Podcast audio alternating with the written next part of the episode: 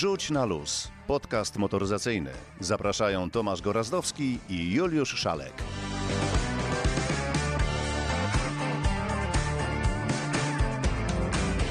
Dzień dobry, dobry wieczór. W końcu nie wiadomo kiedy to pójdzie. sto trzydziesty ósmy odcinek naszego podcastu.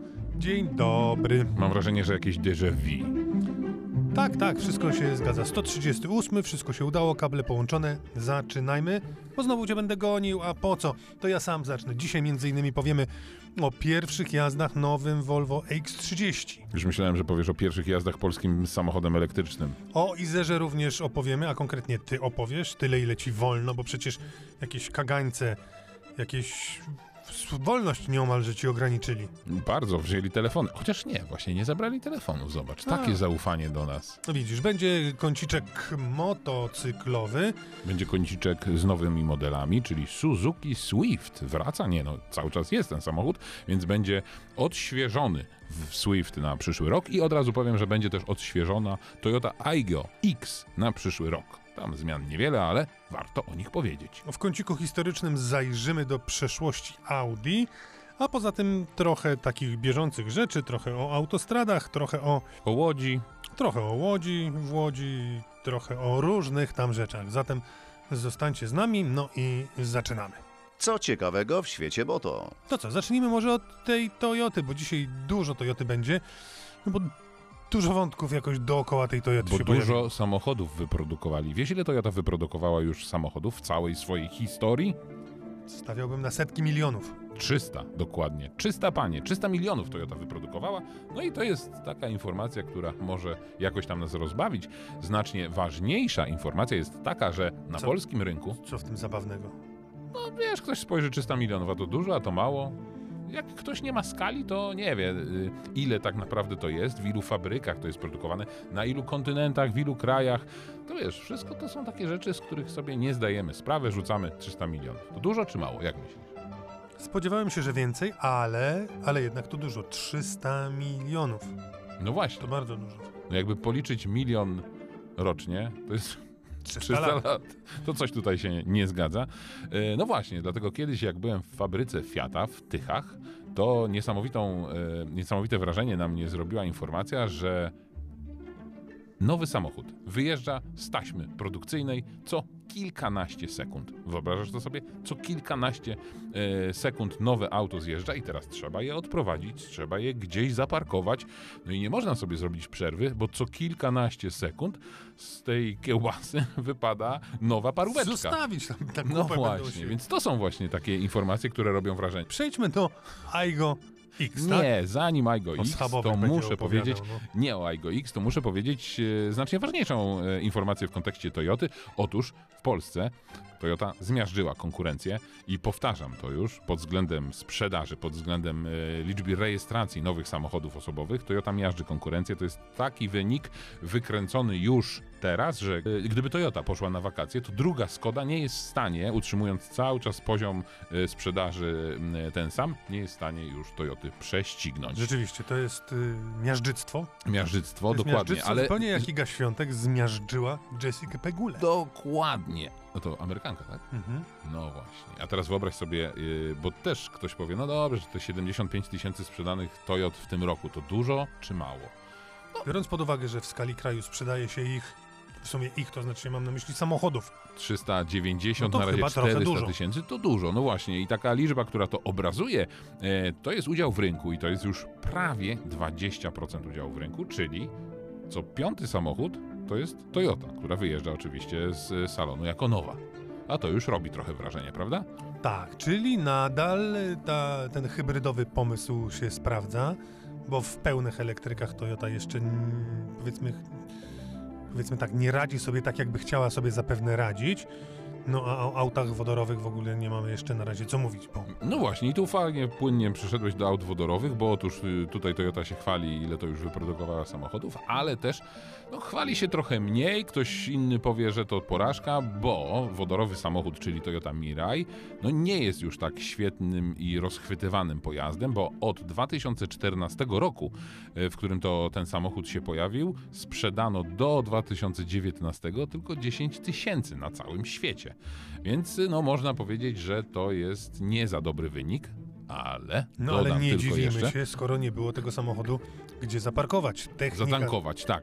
Nie było tego samochodu. A zaparkować było, tak? Zaparkować już trochę łatwiej, ale najbliższa do niedawna stacja wodorowa była w Berlinie, więc dlaczego nie było gdzie? No jak przywieźli ci już tutaj do Warszawy, no to mógłbyś się postarać do Berlina dojechać. No tak, ale na przykład zakładam, że w Phnom Penh nie kupowano Toyota Mirai, choć m, dlaczego nie? No bo nie było stacji ładowania. Gdzie? W Phnom Penh. To jest stolica Kambodży, jakbyś nie wiedział. Yy, no tak. To no widzisz, właśnie tam kupowano. To jest dobry, dobry, dobra informacja. W stolicy Polski nie kupowano, I bo może. nie było stacji. No ale A może... teraz już stacja jest. Powiem ci więcej, już są dwie. Matu. Druga jest w Rybniku, więc możesz krążyć a. pomiędzy Warszawą a Rybnikiem. Do Rybnika tam tankujesz i nie wiadomo co dalej. A na północ to już troszkę kłopocik jest. No ale nie, myślę, no to myślę, że wodór, myślę, że wodór ogarniają. Ciekawsza rzecz związana z otwarciem drugiej ogólnopolskiej, ogólnodostępnej stacji ładowania wodorem jest to, że z tej okazji Toyota Mirai, o której wspomniałeś, została przeceniona. Taki bonus jest z okazji otwarcia tej stacji, minus pięćdziesiąt tysięcy. Rewelacja, tylko... Yy, do dwieście osiemdziesiąt cztery. No właśnie, ja sobie przypominam kiedyś prezentację Miraja, bo miałem okazję takim samochodem jeździć, pewnie ty też. Yy, i... W Warszawie. Tak. Yy, i... Tak, dawno temu. Bo można sobie zadać pytanie, po co w ogóle ten wodór? Bo tak naprawdę ten wodór służy do, napędu, do produkcji prądu. prądu, więc samochód jest elektryczny, ale... Mówiono nam, czy wmawia się nam, że samochód elektryczny jest tańszy w eksploatacji, i bo taj, paliwo jest tańsze, czyli prąd jest tańszy. W tym przypadku ten wodór wcale nie jest tańszy od benzyny, więc tutaj ten element nie ma. No bo ma być, jak się upowszechni. No tak, tylko też mówiono nam, że przecież Polska jest potentatem w produkcji wodoru. Owszem, tylko z tego, co się orientuje, to nie tego wodoru, który możemy tankować do właśnie takiego urządzenia, jakim jest samochód wodorowy, gdyż ten wodór, który my produkujemy, jesteśmy liderem, to jest produkt nieco bardziej zabrudzony, więc do tego się nie nadaje.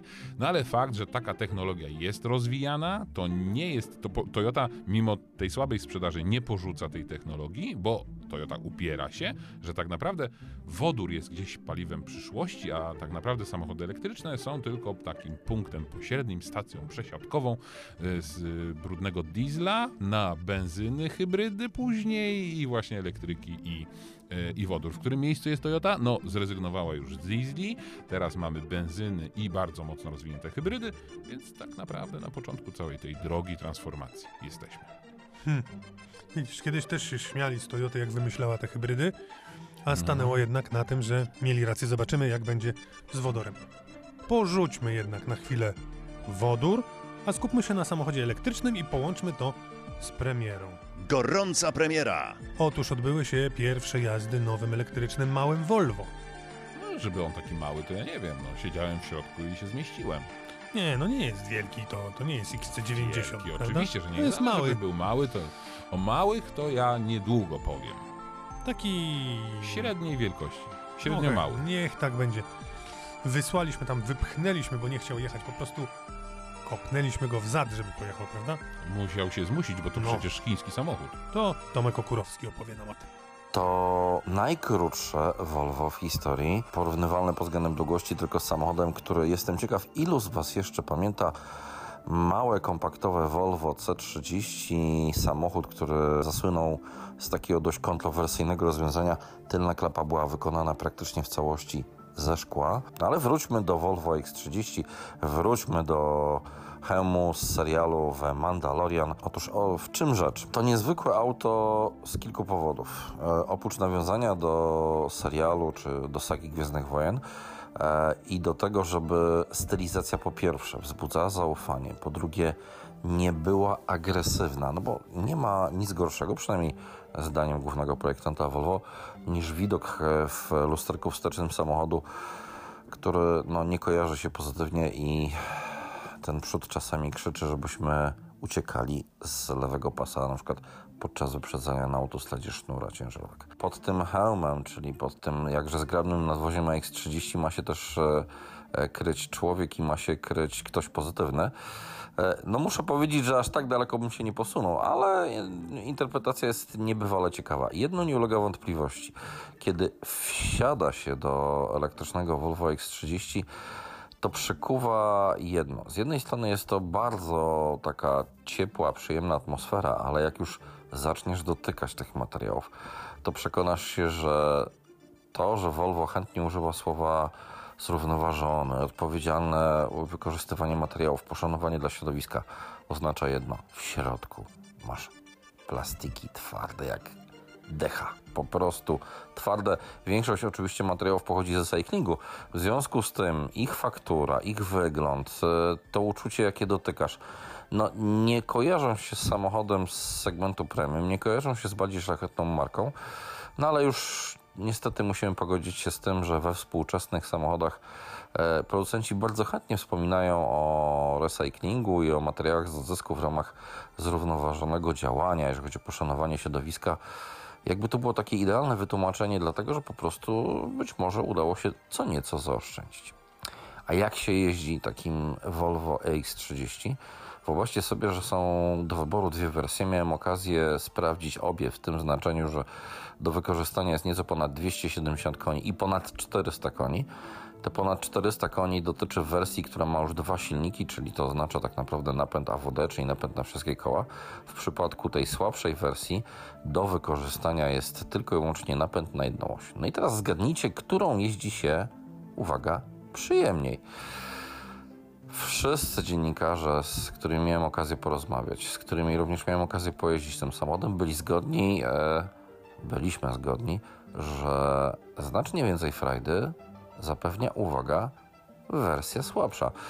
Nie wydaje się tak ociężała jak dość mocne E X trzydzieści z napędem na wszystkie koła. Tam konstruktorom mimo wszystko udało się dużo lepiej zamaskować sporą masę samochodu, bo ta spora masa oznacza w przypadku wersji z napędem na jedną oś w zależności od konfiguracji masę od jeden przecinek osiem tony do prawie dwóch ton. Czyli małe auto długości zaledwie około cztery przecinek dwa metra, tam około, waży tyle, co jeszcze do niedawna już naprawdę spore, ciężkie suwy z napędem na cztery koła i dieslem pod maską, oczywiście dużo większe suwy od tego modelu E X trzydzieści. Na tym nie koniec. Oczywiście nie mogło zabraknąć także wzmianki o technologii.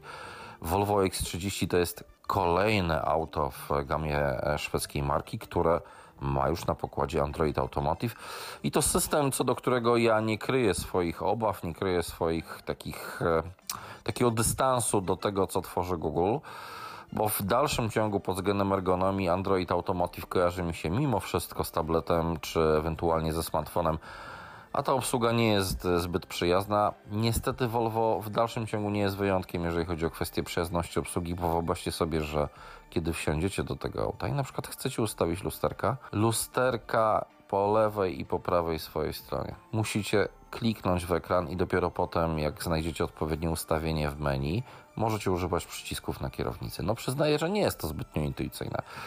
Powtórę, kolejna ciekawostka. W E X trzydzieści poczułem się trochę jak w starych Citroenach.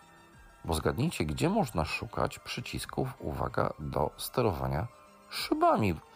No niestety w projektanci Volvo uznali, że takie najbardziej oczywiste miejsce, czyli panele na drzwiach, w przypadku E X trzydzieści są nieoczywiste. W związku z tym znajdziecie je, uwaga, w centralnym podukietniku.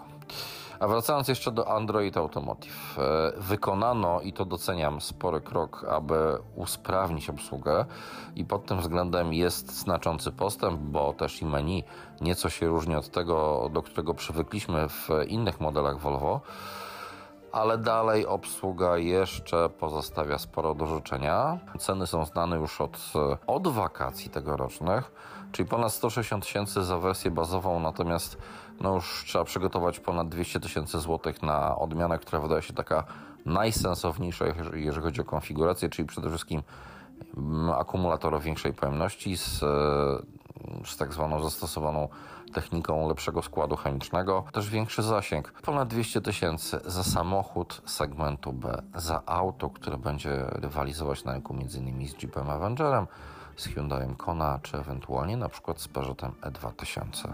Bardzo jestem ciekaw, bo te suwy Volvo wyjątkowo przypadały mi do gustu. A jak zmierzyli Niemcy i policzyli to dokładnie, organizacja, która się tym zajmuje profesjonalnie, to wyszło im, że co? Że cała ta pandemia, że całe te zerwane łańcuchy dostaw, owszem, mogły wpłynąć na podniesienie cen samochodów, ale nie tak mocno, jak zrobili to producenci. Każda okazja do podniesienia cen jest dobra. No a jeszcze jak opakujesz to w takim pięknym worku pod hasłem ekologia, przyszłość naszych dzieci i bezpieczeństwo, jesteśmy skłonni za to płacić. Kto w tym ponosi winę? Pan. Ja? No i ja też, no bo dajemy się tak po prostu rąbać. Ja ekologicznie wykorzystuję od wielu lat ten sam model i nie przykładam do tego ręki. A ja, żeby być bardziej ekologiczny, to staram się skupić jak najwięcej samochodów, bo później jeżdżę tylko jednym, a tamte stoją. Więc to jest najbardziej ekologiczne, bo gdybym ich nie kupił, to tych iluś kierowców mogłoby jeździć tymi samochodami jednocześnie. No i jaka to nieekologiczna sprawa? Żonie tak opowiadasz, tak? Nie, to mój syn wymyślił taką teorię i zawsze ją powtarzam, bo zgadza się, zgadza się. No to zanim powiemy o tym czymś małym, o czym miałeś powiedzieć, to jednak rozwiążę ci usta, wycisnę z ciebie każdą tajemnicę. Opowiedz, byłeś i widziałeś jako jeden z niewielu nową Izerę. Bez gwiazdy nie ma jazdy. Nową Izerę, nową Izerę drugiej generacji, bo tak naprawdę to już pierwsza nie auto. Pierwsza już była, tak? Pierwsza już była, to nie jest facelifting, tylko to jest zupełnie inna nowa Izera. Tak, ale takim słowem wstępu. Czy analizując historię motoryzacji, często zdarzają się, że powstają drugie wersje samochodu, którego, który nie miał wersji pierwszej? Bardzo rzadko, więc w tym względzie jesteśmy pionierami, chociaż ta pierwsza Izera powstała też we Włoszech, ale przez studio designu turyńskie, a później no trochę ten projekt jest nieszczęśliwy pod względem tego, jak się ta cała rzecz z Izerą rozpoczęła. Powiem tak, projekt Izery jest obarczony dużym ryzykiem i tutaj chciałbym od odciąć się od tych wszystkich spekulacji, czy on przeżyje, czy zamkną Izerę, czy to jest y, potrzebne, czy nie.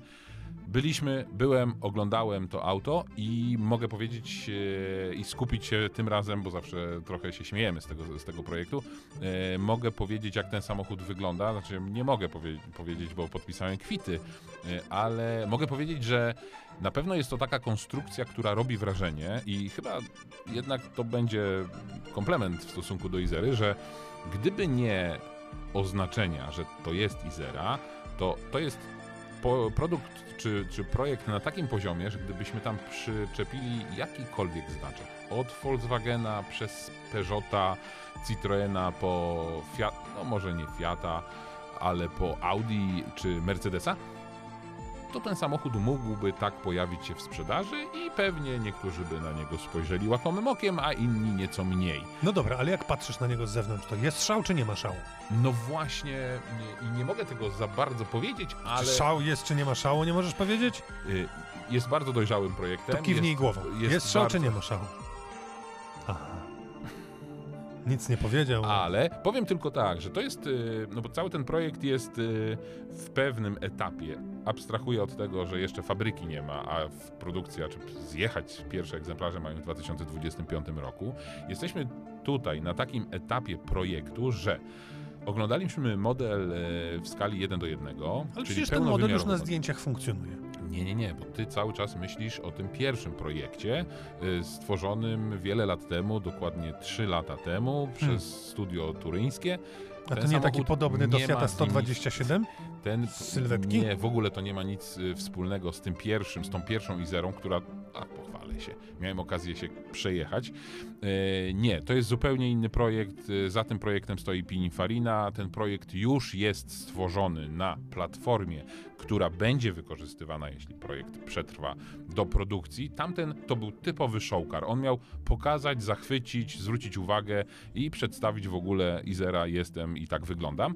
Tutaj mamy już do czynienia z samochodem, który uwzględnia w, w swoim projekcie mm, wszelkie aspekty technologiczne i na przykład stąd dowiedziałem się, że y, umiejscowienie przedniej kamery y, jest takie, a nie inne, bo technologia po prostu nie pozwala na dowolne zaprojektowanie kamery w, w dowolnie wybranym miejscu. Czyli kamery będą.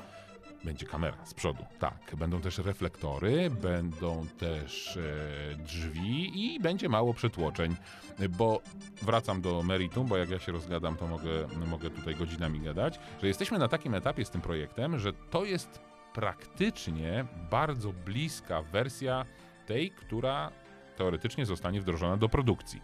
Ale jest jeszcze czas na to, żeby wprowadzić drobne zmiany, yy, jakieś tam korekty. I co ciekawe, styliści z Pininfariny, a także pan Tadeusz Jeleć, który z ramienia Electromobility Poland czuwa nad tym całym projektem, no muszę powiedzieć, że byłem zaskoczony, że dość chętnie słuchali naszych uwag i naszych spostrzeżeń i to nie jest tak, że...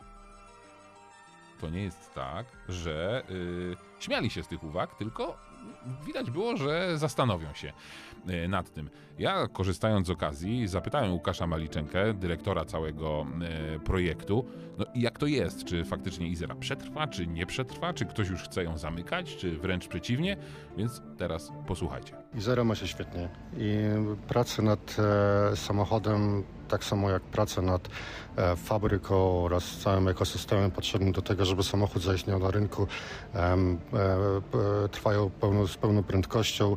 E, my właśnie w tym momencie jesteśmy jakieś dwa tygodnie przed e, zakończeniem kolejnej bramki projektowej, która polega na tym, że kończymy pracę nad e, designem, kończymy pracę nad e, specyfikacją technologii. E, e, jesteśmy bardzo rozpędzeni, jeżeli chodzi o współpracę z dostawcami do, e, komponentów. E, część komponentów już jest projektowanych razem z tymi dostawcami, także tutaj z tej perspektywy projekt e, jak najbardziej pędzi do przodu e, i e, zgodnie z harmonogramem, zgodnie z naszymi założeniami. Pierwszy moment, kiedy będziemy gotowi pokazać to, co już do tej pory stworzyliśmy, jeżeli chodzi o tą warstwę wizualną, to jest raczej rok dwudziesty piąty. Ty jesteś tą osobą, która ostatecznie daje zielone światło i mówisz, tak, ten projekt wdrażamy do produkcji. Czy coś jeszcze w tym projekcie, który oglądaliśmy, będziecie zmieniać? Projekt, który oglądaliśmy, jest już bardzo dojrzałym projektem. W tym momencie wchodzimy w fazę industrializacji, czyli zmiany, które E, których można oczekiwać, to są zmiany wynikające po prostu z jakichś ograniczeń technologicznych, z dopasowania e, designu do możliwości produkcyjnych, do części, e, do, do, do, do, do narzędzi. Delikatne zmiany stylistyczne być może jeszcze, jeszcze przed nami, ale to są naprawdę już detale, dopieszczanie raczej niż jakieś ewoluc- rewolucyjne zmiany. To z perspektywy tej współpracy z Pininfariną powiedz, co ona dała, jak ona wyglądała, bo to chyba nie była taka współpraca, gdzie po prostu jako klient zgłosiliście się i powiedzieliście, chcemy mieć projekt samochodu.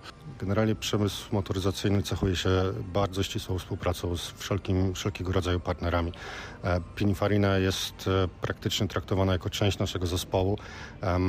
Zespół O M P to zespół nie tylko stylistów, ale też zespół wysoko wyspecjalizowanych inżynierów, którzy razem z partnerem technologicznym, czyli z DZILI, pracują nad tym, żeby koncepcja i stylistyczna, i ta technologiczna razem dały taki efekt, jaki, jaki sobie zamierzyliśmy.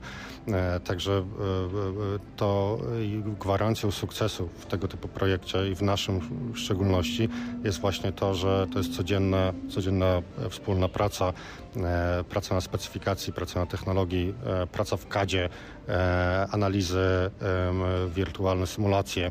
Dodam tylko, że nie tylko my, czyli wy się uczycie przy Pininfarinie, ale także Pininfarina po raz pierwszy właśnie przy okazji projektu Izery skorzystała z, ze świata wirtualnego, który jest też podniesiony już do kolejnego poziomu i właśnie w ten sposób powstaje środek tego samochodu. W ten sposób powstaje nie tylko środek, powstaje praktycznie cały samochód. Ta pierwsza faza to jest faza tych właśnie testów wirtualnych czy pracy wirtualnej w środowisku V R, ale też trzeba pamiętać, że to nie zastąpi jednak fizycznych modeli i w, w tym momencie mamy i środowisko V R, w którym doprecyzowujemy szczegóły, ale mamy też fizyczne modele, zarówno zewnętrzne, jak i wnętrza, w których możemy to dotknąć, możemy siąść w tym, w tym, w tym, w tym modelu i naprawdę sprawdzić od strony ergonomicznej, dotknąć tych powierzchni. Także jakby pracujemy tutaj w każdym wymiarze. Mamy już samochód, który fizycznie jako model został nam pokazany. Mamy wnętrze jeszcze w świecie wirtualnym, ale mówiliście, że powstaną trzy różne modele Izery i jak wygląda posiada zaawansowany stopień pracy nad tymi pozostałymi? To ja może jeszcze tylko sprostuję. Mamy zarówno model zewnętrzny, jak i model wnętrzny. On po prostu... A, czyli tego nam nie pokazaliście po prostu. Nie możemy wszystkiego od razu pokazać, także tutaj to, to też trzeba stopniować. Ten model wnętrza też istnieje i on jest wykorzystywany szczególnie do badań nad ergonomią, nad, nad wygodą tego wnętrza. Na to też kładziemy bardzo duży nacisk. Jeżeli chodzi o kolejne modele, pierwsza faza naszej, naszej pracy, która już się, do, już się zakończyła, polegała na wypracowaniu strategii i specyfikacji dla trzech modeli, po to, żebyśmy mogli jak najbardziej wykorzystać synergię między tymi modelami i wypracować taki wspólny język i stylistyczny, i technologiczny dla tych modeli. Natomiast teraz skupiamy się na pierwszym modelu po to, żeby już tutaj cały zespół, zarówno nasz, jak i naszych partnerów, mógł wykorzystać swoje zasoby, swoją technologię po to, żeby ten model był, wyszedł jak najlepszy i niedługo jak przełączamy się na kolejne modele, ale pierwszy musi, musi być zakończony. Ale powiem Ci, że oprócz tego pełnowymiarowego modelu mieliśmy także okazję oglądać wnętrze tego samochodu i tutaj ciekawostka, to wnętrze też jest już taka, ta, w takiej skali jeden do jednego yy, jako makieta. My mogliśmy oglądać to wnętrze w wersji cyfrowej yy, na, w takich goglach V R, yy, więc to dopiero też daje takie poczucie wrażenia, że faktycznie siedzisz w tym samochodzie, ile tam jest miejsca i tego miejsca jest tam całkiem sporo, bo to jest całkiem sporych rozmiarów samochód. W goglach V R to możesz mieć przestrzeń jak stąd do Księżyca. Oczywiście, że tak, ale widzisz na przykład, jak są rozplanowane ekrany, czy są dwa, trzy, czy może jeden, jak są rozplanowane przyciski, czy są przyciski do y, na przykład podstawowych funkcji jak y, zwiększanie nawiewu, czy podnoszenie temperatury, czy ich nie ma, Ach. czy są cup holdery, czy jest podłokietnik. A jakby tak zamontowali taki, wiesz, do spryskiwacza, jak z Fiata sto dwadzieścia sześć? To ktoś by musiał stać ze szklanką wody i tam Nie, no strykać, tak wiesz, nadusić. A, taki, taką pompeczkę Ta? z taką nereczką. To byłoby nie, coś Nie, nie, czegoś takiego nie ma. E, więc i wnętrze także oglądaliśmy. Ba, oglądaliśmy nawet samochód w pełnych wymiarach w świecie wirtualnym i mogliśmy sobie przeklikiwać e, przez paletę kolorystyczną. I tutaj też ciekawostka, bo tych kolorów jest kilka. Nie ma może takiego jakiegoś żywego, odważnego koloru, na który zwróciłem uwagę, ale, ale dowiedziałem się, że może i taki się pojawi, skoro takie są nasze opinie. Więc to wszystko jest naprawdę ciekawe. Ten projekt no, nabrał takich realnych w zasadzie kształtów, ale oczywiście cały czas stoi pod znakiem zapytania, co przyszła ekipa z tym projektem zrobi. Ale tego to my nie rozstrzygniemy. W tym nie, nie, nie, nie, nie. To teraz na zasadzie przeciwieństwa mówimy o samochodzie, którego nie ma, albo tak jest, jakby go nie było i nie wiadomo, czy będzie, to teraz o samochodzie, który jednak zdecydowanie na pewno był. Antoni Grodniewski pochylił się w tym tygodniu nad Audi sto. To się naprawdę wydarzyło w świecie motoryzacji. Luzaki, luzaczki i wszyscy luzacy. Trochę za wami tęskniłem, a ta tęsknota sprawiła, że postanowiłem dziś opowiedzieć o aucie, którego fanem nigdy nie byłem. Nie przemawiała do mnie kiedykolwiek jego linia, sylwetka, taka ogólna prezencja.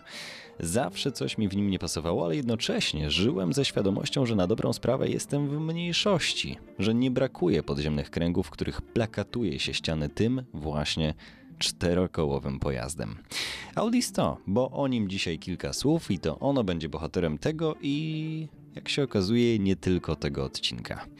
Zadebiutowało w tysiąc dziewięćset sześćdziesiątym ósmym roku i tak jak dotychczas Audi nazywało swoje modele liczbą, która odpowiadała mocy silnika wyrażonej w koniach mechanicznych, tak tu nastąpił przełom, bo Audi sto występowało pierwotnie w trzech wersjach: sto, sto S i sto L S. I dopiero ta L S ka miała koni sto.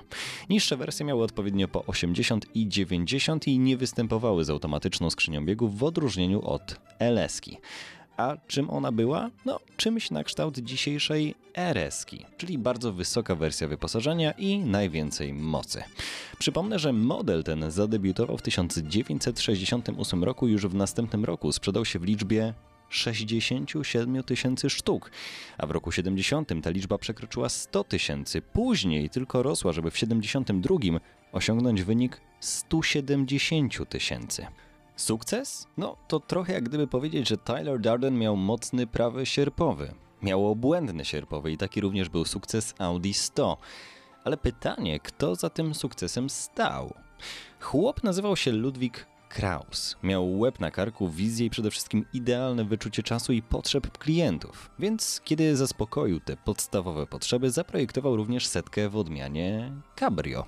I powiem wam, że ten samochód był już mocno egzotyczny i być może właśnie dlatego niespecjalnie się przyjął. W odróżnieniu od drugiego pochodnego modelu, czyli setki w wersji coupé. No, tutaj zaczęło się już dziać. Auto oprócz aspektów wizualnych miało już bardziej dopracowane podzespoły, wydajniejsze hamulce, lepsze zawieszenie, zmodyfikowany układ kierowniczy. No ale musiało tak być, bo auto otrzymało również więcej mocy. W tym przypadku sto piętnaście koni. Ale zatrzymajmy się na sekund pięć przy panu Ludwiku, który odpowiedzialny był za powyższe. Bo odpowiedzialny był również za kilka projektów Mercedesa, w którym pracował wcześniej i niestety swoje dotychczasowe doświadczenia przeniósł na Audi. Tym samym setka miała w swojej aparycji niemało z Mercedesa W sto czternaście. Dlatego gdy zdecydowano, że następna odsłona setki musi zerwać z wcześniejszymi nawiązaniami, zerwano dość drastycznie. I zerwano po to, by tym razem sięgnąć po wzornictwo Volkswagena. Czyż nie brzmi to jak regres? Trochę tak. I tym sposobem powstaje Audi sto C dwa i od tej generacji już mi się bardzo nie podoba. Wygląda jak większy, toporny, wyciosany w kłodzie Passat.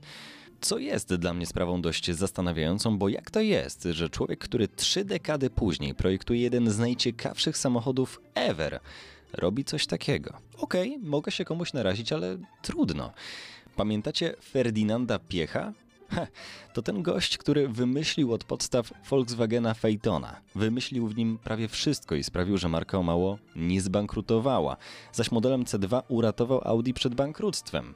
To są dopiero historie. Raz ratujesz wszystkich przed opresją, żeby lata później w pogoni za ideałem stanąć nad przepaścią. No ale trudno, tak już miał. Ale miał coś jeszcze. Nie wiem, czy kojarzycie, ale ten facet miał fioła na punkcie cyrkulacji powietrza w samochodzie. Już nie pamiętam dokładnie, ale pieniądze, które zainwestował na stworzenie tego systemu w Phaetonie, były co najmniej astronomiczne. Zarząd nie chciał się zgodzić. Wszyscy mówili nie, nie, on zrobił po swojemu. Jego celem było to, żeby niezależnie od działań kierowcy szyby nigdy nie parowały. Nigdy. I to mu się udało.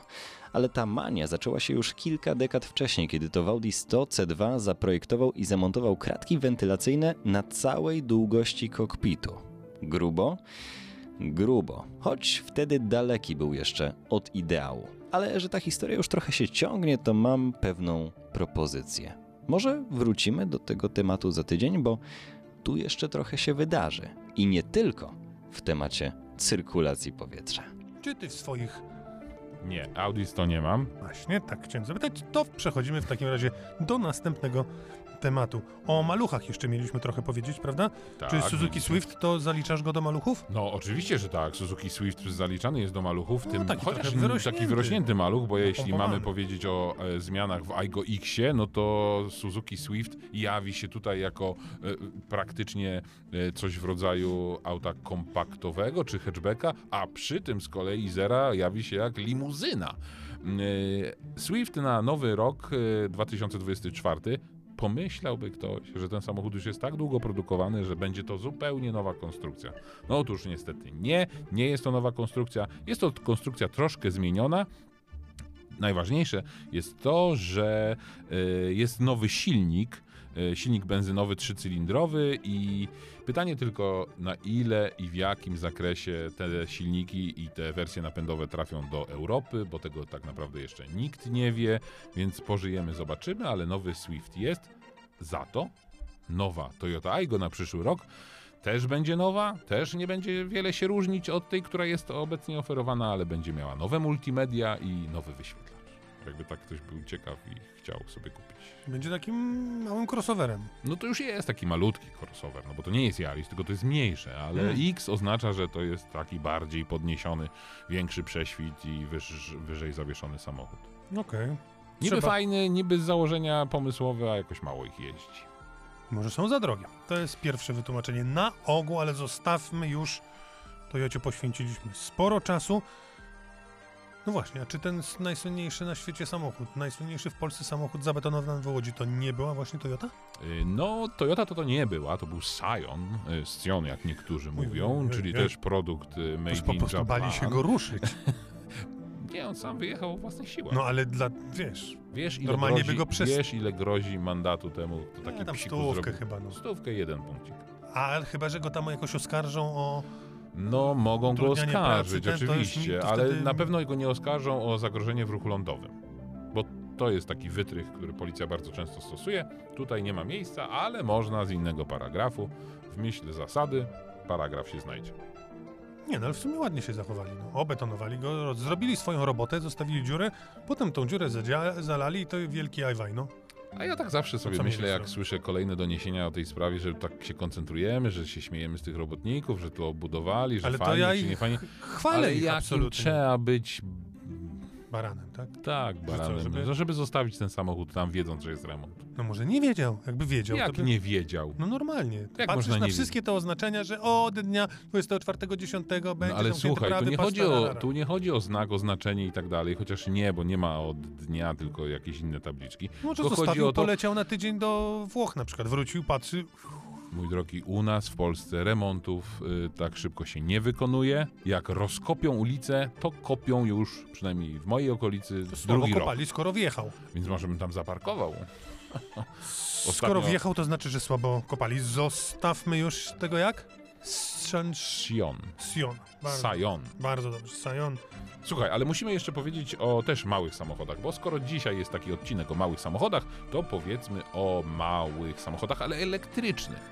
No bo wszyscy za każdym razem mówimy, że samochody elektryczne są drogie, więc Tesla powiedziała, a tak naprawdę Elon Musk powiedział, że będzie tania Tesla, tania, czyli dwadzieścia siedem tysięcy dolarów, czyli mm, szybko liczysz, trochę ponad stówkę. To nie taka tania. No właśnie, ja przyjrzałem sobie, ile kosztują najtańsze samochody elektryczne i wyszło mi, że najtańszy samochód elektryczny kosztuje stówkę i to jest Smart cztery, więc jakby odrzucam ten samochód, bo jest tylko dwuosobowy, więc taki pełnowymiarowy samochód czteroosobowy to jest Dacia Spring, która kosztuje sto sześć tysięcy złotych i jak na razie jest najtańszym samochodem. Ale jeśli ma powstać tania Tesla, tania mała Tesla, no to pytanie, jak to będzie mała, yy, jak to będzie mały samochód, to ja przypomnę tylko, że na horyzoncie jest gdzieś Volkswagen I D dwa all, czyli coś w rodzaju małego Polo, który ma właśnie kosztować koło stówy. Już teraz możemy kupić sobie na przykład Fiata E pięćset, który jest trochę droższy, bo kosztuje sto czterdzieści tysięcy złotych. No to ale połowę na... prawie. No sto czterdzieści, prawie o połowę droższy. No prawie, prawie robi dużą różnicę. No to ma być Renault pięć w przyszłym roku, następca Renault pięć tak naprawdę, też elektryczny samochód i wszedł właśnie na dniach Citroen E C trzy i to jest samochód... Mówiliśmy o nim. Tak, mówiliśmy w zeszłym tygodniu i to jest samochód, który właśnie jest takim tanim samochodem. I ma być tanim właśnie. No właśnie, ma kosztować koło stu tysięcy, zresztą już kosztuje koło stu tysięcy złotych. Chyba nawet mniej. Do sprawdzenia, nie, do sprawdzenia. Do sprawdzenia w cennikach. Te cenniki się tak zmieniają, że trzeba po prostu za każdym razem sprawdzać i mieć ucho yy, i oko szeroko otwarte. Świetnie. I czas już na nas, żebyśmy... No nie, no już koniec? Tak. Nie. No tak. Wrzuć na luz. Wyluzuj. Nie, naprawdę dobrze się gada. Nie, jeszcze słowo oddajmy głos. Właśnie w tej chwili oddajmy głos gamoniom, bo pogoda ciągle piękna. Na motocyklach ciągle można jeździć. Motocyklistów ciągle dookoła nas dużo. Więc gamonia niech się rozwiną i tyle. Lewa w górę. O motocyklach. Nie tylko dla motocyklistów. Motocykle dzisiaj to są przede wszystkim emocje. Podniecamy się i e, widzimy rozwój technologii, zawieszeń, tak jak mówiliśmy, czy parametrów silników, e, opon, czegokolwiek. Osiągów. Osiągów. Performance się liczy. Ale to, co dzisiaj się wydarzyło, jak wsiadłem na Harley'a, dawno nie jeździłem, ale takiego ładnego, starego, prawdziwego... Mojego! X R tysiąc dwieście. I powiem wam jedno, skrzynia przerzucasz, mówisz dobrze, ta skrzynia do dzisiejszych, skrzynia biegów nie działa tak idealnie, żeby nie powiedzieć topornie ona działa. Ale tym motocyklem wyjeżdżasz na drogę, ten gang silnika, ta wibracja i wiesz, że nikomu nie musisz nic udowadniać. Wiesz, że jedziesz, jesteś panem tej drogi. I to sobie, to, to sobie uświadomiłem, jak istotny jest właśnie ten vibe, ten feeling motocykla, że to nie tylko parametry i to trzeba powiedzieć udało się najbardziej Harley'owi, bo no, złośliwi od lat mówią, że Harley sprzedaje tylko i wyłącznie ideologię i ma jakieś pomysły tylko marketingowe, a motocykle robi marne. Ja z tym się nigdy nie zgadzałem i nie zgadzam, odkąd przejechałem się pierwszy raz motocyklem z Milwaukee, bo te sprzęty jeżdżą naprawdę dobrze. Moją teorią jest to, że Harley po prostu nigdy nie robił chopperów i cruiserów, tylko zawsze robił Harley'e. Harley. A te Harley'e robił po to, żeby jeździło się nimi dobrze. W trochę innych warunkach i w trochę innym miejscu, ale to, co wywijają policjanci amerykańscy na tych motocyklach podczas zawodów takich gymkany, gdzie jeżdżą, bo bardzo ciasno. Sprawności takiej jazdy manewrowej, tak. To ten motocykl pokazuje naprawdę duże możliwości. Rafał dzisiaj wsiadł na mój motocykl, który mam od jakiegoś no, dość dłuższego czasu. Jest to trochę inny Harley niż wszystkie, bo jest to Harley, który jest właściwie w, był jedynym naked bike'iem produkowanym przez Harley'a, czyli motocykl mocno nastawiony na e, osiągi i e, prowadzenie, i to się rzeczywiście udało. I mimo tego, że złośliwi mogą mówić, że jest to kowadło, motocykl jest sprawny, ale oprócz tego, że jeździ bardzo poprawnie, to właśnie ma to coś, co Rafała dzisiaj oczarowało. Tak, i ja sobie przypomniałem, bo dawno Harley'em nie jeździłem, ale kiedyś jeździłem też, miałem taką jazdę Fatboyem, Fatbobem, to też motocykle, które jakby sprawnością czy performancem no nie pobiją innych motocykli, które mamy na... Ale dokładnie to samo wtedy uczucie miałem, czyli nic już nikomu nie udowadniasz, ty się z nikim nie chcesz porównywać, nie patrzysz, czy ten ma większą moc, czy on jest lżejszy. To nie o to w tym chodzi. W tym chodzi, że masz z tego przyjemność, to, że czujesz tą wibrację, ten silnik, to się przenosi na to, co masz w sercu, w duszy. To jest w tym coś niesamowitego i można się z tego śmiać, i dzisiaj Harley twój dokładnie mi to pokazał. I to, i to, i to rzeczywiście Harley'owi się udało zrobić, bo różne motocykle, B M W zrobiło R osiemnaście, pewnie, no ja miłośnik B M W R osiemnaście, no płacił z, generalnie odstawiłem ten motocykl, ewidentnie nie dla mnie, nie mogłem tego poczuć. Ja nigdy nie byłem fanem Harley'a, ale Szymo, na Harley'a wsiadasz i kurde coś w tym jest. Nie wiem jak oni to zaczarowali, czy to jest ta widlasta fałka, jest i to jest fakt. Nie potrafię tego policzyć. Naprawdę już kończymy. Możemy tylko zapowiedzieć, że będą poszerzane autostrady A jeden, A dwa, A cztery, bo... Te za darmo, tak? Te za darmo, znaczy właśnie za, za nasze pieniądze. No i trzeba się y, liczyć z tym, że autostrady będą być może szersze za czas jakiś. Na razie przez czas jakiś będą w związku z tym węższe. Ale trzeba mam apel, mam kopać. apel. Biorąc pod uwagę, że pogoda jest taka, że jeszcze są motocykliści na drogach, to ja mam apel patrzcie zupełnie... Patrzcie w lusterko. Patrzcie w lusterko, zawsze patrzcie w lusterko, ale na Boga włączajcie światła. Nie korzystajcie ze świateł automatycznych, bo nie każdy samochód po wykryciu zmierzchu albo jakiejś mrzawki, albo nawet deszczu jest na tyle inteligentny, że włączy tylne światła. W moim samochodzie światła automatycznie się nie włączają, ba, powiem więcej, ostatnio się nie włączały, nawet kiedy ja je włączałem. A prawą żarówkę wymieniłeś? Yy, już świeci. To cześć, do, pa!